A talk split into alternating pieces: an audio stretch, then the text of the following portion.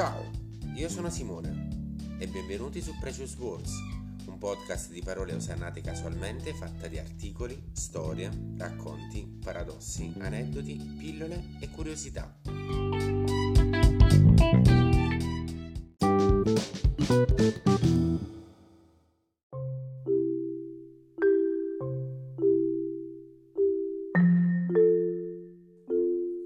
Cosa che si sentiva spesso dire prima dell'approvazione dei matrimoni gay, in Italia come all'estero, è che tra 50 anni quelli che li avversavano sarebbero stati giudicati con stupore e indignazione. Come si fa ora con chi, in passato, era contrario ai matrimoni misti tra bianchi e neri. E forse tra vent'anni guarderemo alle foto delle prime nozze gay con gli stessi occhi con cui ora sfogliamo questo reportage di Gray Villet sui coniugi Loving, la prima coppia mista, lui bianco, lei nera, a sposarsi negli Stati Uniti, nonostante all'epoca, il 58, i matrimoni tra bianchi e neri fossero vietati dalla legge in 17 stati americani. E fu proprio la loro storia a far cancellare quelle leggi. Nel luglio del 1958 Mildred e Richard Loving andarono a sposarsi a Washington DC, anziché farlo dove vivevano, la contea di Caroline in Virginia, per aggirare il Racial Integrity Act, una legge che nel loro stato era in vigore dal 1924 e che vietava i matrimoni tra bianchi e non bianchi. Un mese dopo si ritrovarono la polizia a casa a comunicargli che il certificato di matrimonio non era valido.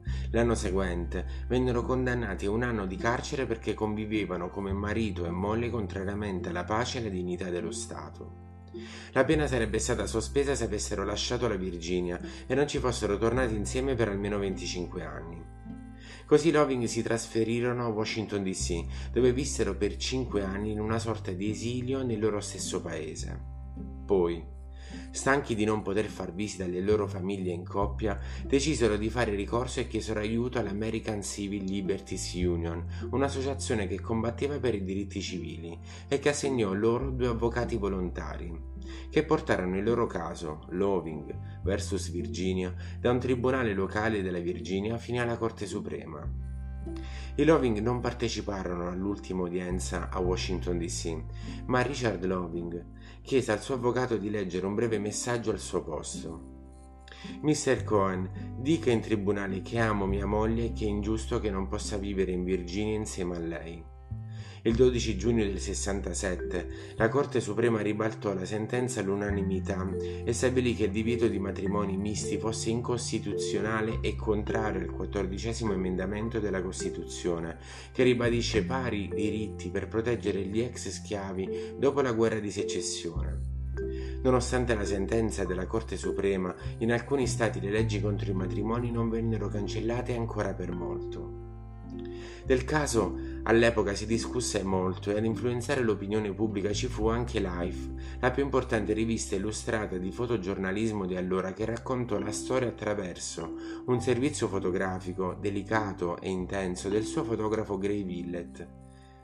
Nel 65, poco Pochi mesi dopo la denuncia dei Loving, Billet passò due settimane con loro e i loro tre figli, Peggy, Sidney e Donald, e li ritrasse insieme davanti al portico della loro casa o mentre giocavano.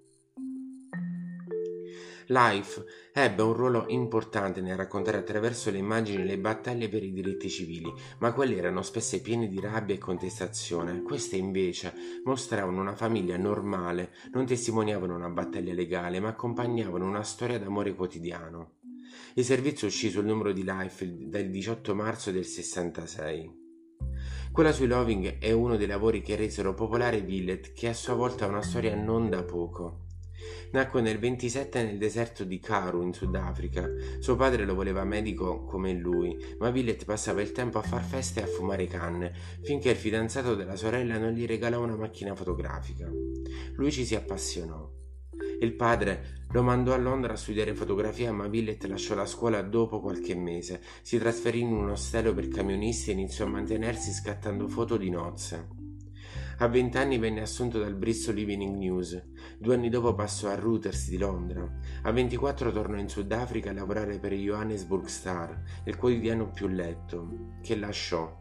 Era un ambiente decisamente troppo ingessato per lui, per andare a New York con la moglie incinta e l'obiettivo di farsi assumere a Life.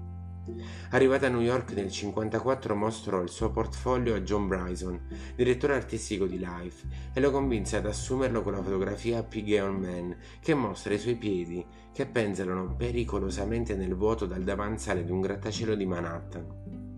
L'anno successivo venne scelto dalla rivista come fotogiornalista dell'anno, il premio più prestigioso nel settore.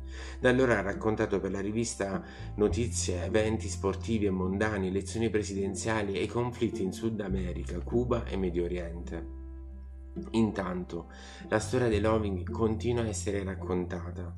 L'ultima volta nel 2016 nel film Loving, è stato presentato anche al Festival di Cannes e ha ottenuto una nomination agli Oscar senza vincere niente, ma è considerato comunque un bel film che forse avrete voglia di recuperare.